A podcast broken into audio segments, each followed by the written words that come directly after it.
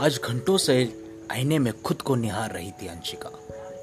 अपनी आँखों को देखती, कभी अपने गालों को, कभी अपने होठों को, कभी अपनी नाक को।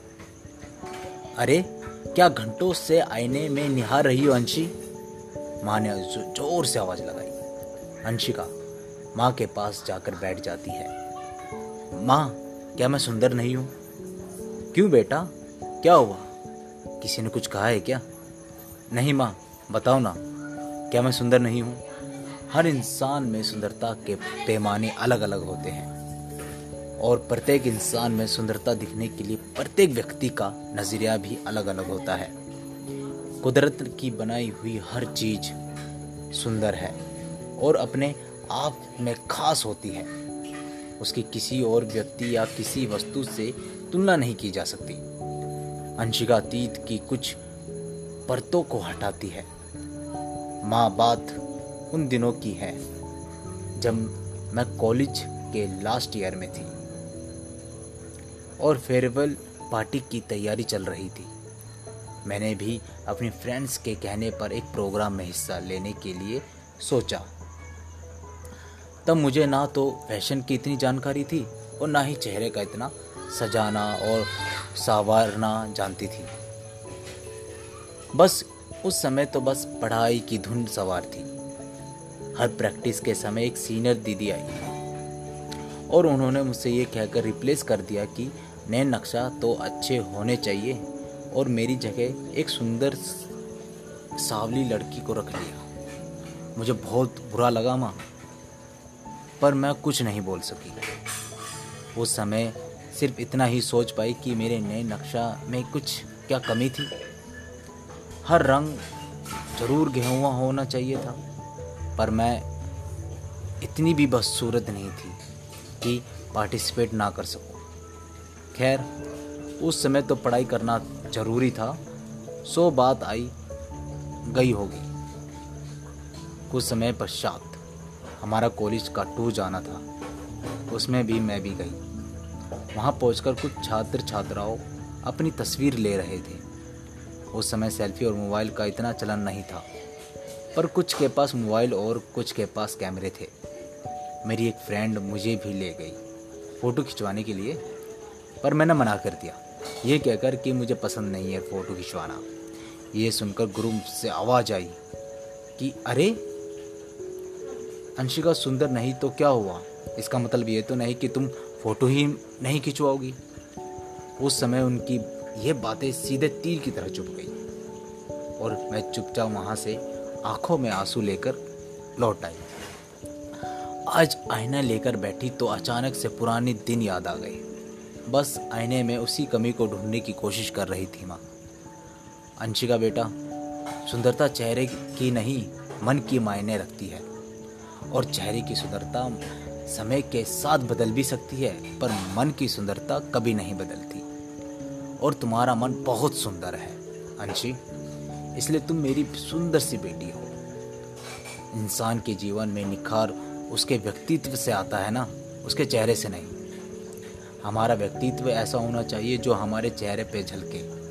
और जब व्यक्तित्व ऊँचा और अच्छा होता है तो चेहरे पर निखार और चमक स्वयं ही आ जाती है। समझी कुछ? अंशिका की माँ बोली। अंशिका एक सीधी, सादी रंग गेहुआ सादगी से परिपूर्ण शर्मीली और बेहद ही रिज़र्व नेचर की लड़की थी।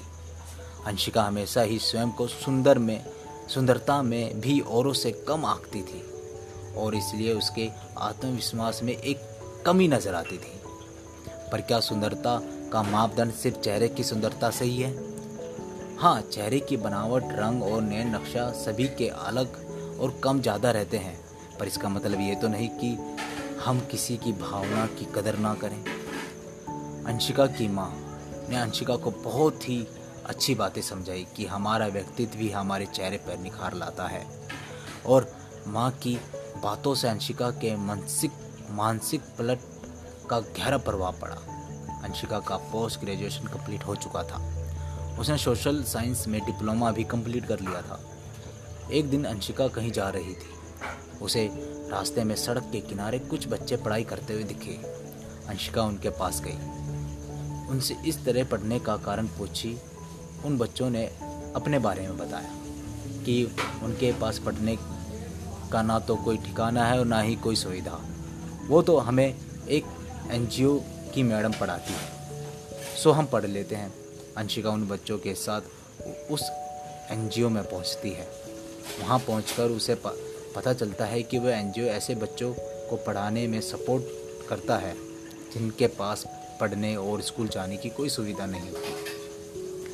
अंशिका उनके इस अभियान में शामिल होने की इच्छा ज़ाहिर करती है। अंशिका उस एनजीओ से जुड़ जाती है और अपने काम को पूरी ईमानदारी से रम कर करती है। कुछ दिनों बाद पूरा एनजीओ अंशिका की मेहनत का कायल हो जाता है और वहाँ के बच्चे भी अंशिका के गुणगान गाने लग जाते हैं। कुछ ही समय अंशिका की फेवरेट टीचर अंशिका बच्चों की फेवरेट टीचर बन जाती है। धीरे धीरे अंशिका के अंदर एक नया आत्मविश्वास आने लगता है। अंशिका को उसकी माँ और घर के सभी लोगों को सपोर्ट था। जैसे जैसे गुजरा जैसे जैसे समय गुजरा, अंशिका का व्यक्तित्व और भी ज़्यादा निखरने लगा। अंशिका को जब भी उसके बारे में, अंशिका को जब भी उसके काम के लिए बधाई और शाबाशी मिलती, अंशिका का आत्मविश्वास और भी बढ़ जाता। अंशिका अब जब भी अपने को आईने में देखती, उसको एक अलग चमक दिखती। उसके काम की छाप उसके चेहरे पर साफ़ झलकने लगी कई लोग अंशिका को ऐसे मिल, मिले जो उसके काम के साथ साथ उसके सुंदर मन और सुंदर रूप की भी तारीफ़ करने लगे। अब अंशिका को माँ की बात सही लगने लगी। उसको एहसास होने लगा कि उसके नए नक्श में नहीं, लोगों की नज़रों और उस समय में था। जब अंशिका को लोग उसके व्यक्तित्व से जानने लगे, उसकी एक अलग पहचान हो गई और उसका आत्मविश्वास दिन ब दिन बढ़ता गया। उसके हौसलों के पंखों से उसे एक नई उड़ान मिल गई। इधर, उधर अंशिका काम में तलीन रह माफ़ कीजिएगा, उधर अंशिका काम में तलीन रह रह इधर उसके घर वाले अंशिका की शादी के लिए सोचने लगे। पर अंशिका शादी के लिए तैयार नहीं थी, लेकिन घर वालों की जिद और इस शर्त के वह शादी के बाद भी अपना काम नहीं छोड़ेगी, शादी के लिए तैयार हो गए लड़के वाले में मान गए। लड़के वाले भी मान गए। अंशिका और मानव की शादी हो जाती है। इस तरह अंशिका ने एक नई राह चुनी और उस रास्ते पे चलकर अपने आत्मविश्वास को मज़बूत किया, अपने व्यक्तित्व को निखारा, जिसकी चमक उसके चेहरे पर साफ़ झलकने लगी। अंशिका को इस बात का एहसास हो गया था कि चेहरे की सुंदरता हमारा व्यक्तित्व नहीं बना सकता, लेकिन हमारा व्यक्तित्व हमें सुंदर ज़रूर बना सकता है। यदि मन में विश्वास हो, इरादे मज़बूत हो और हौसले बुलंद हो तो कोई भी राह मुश्किल नहीं होती।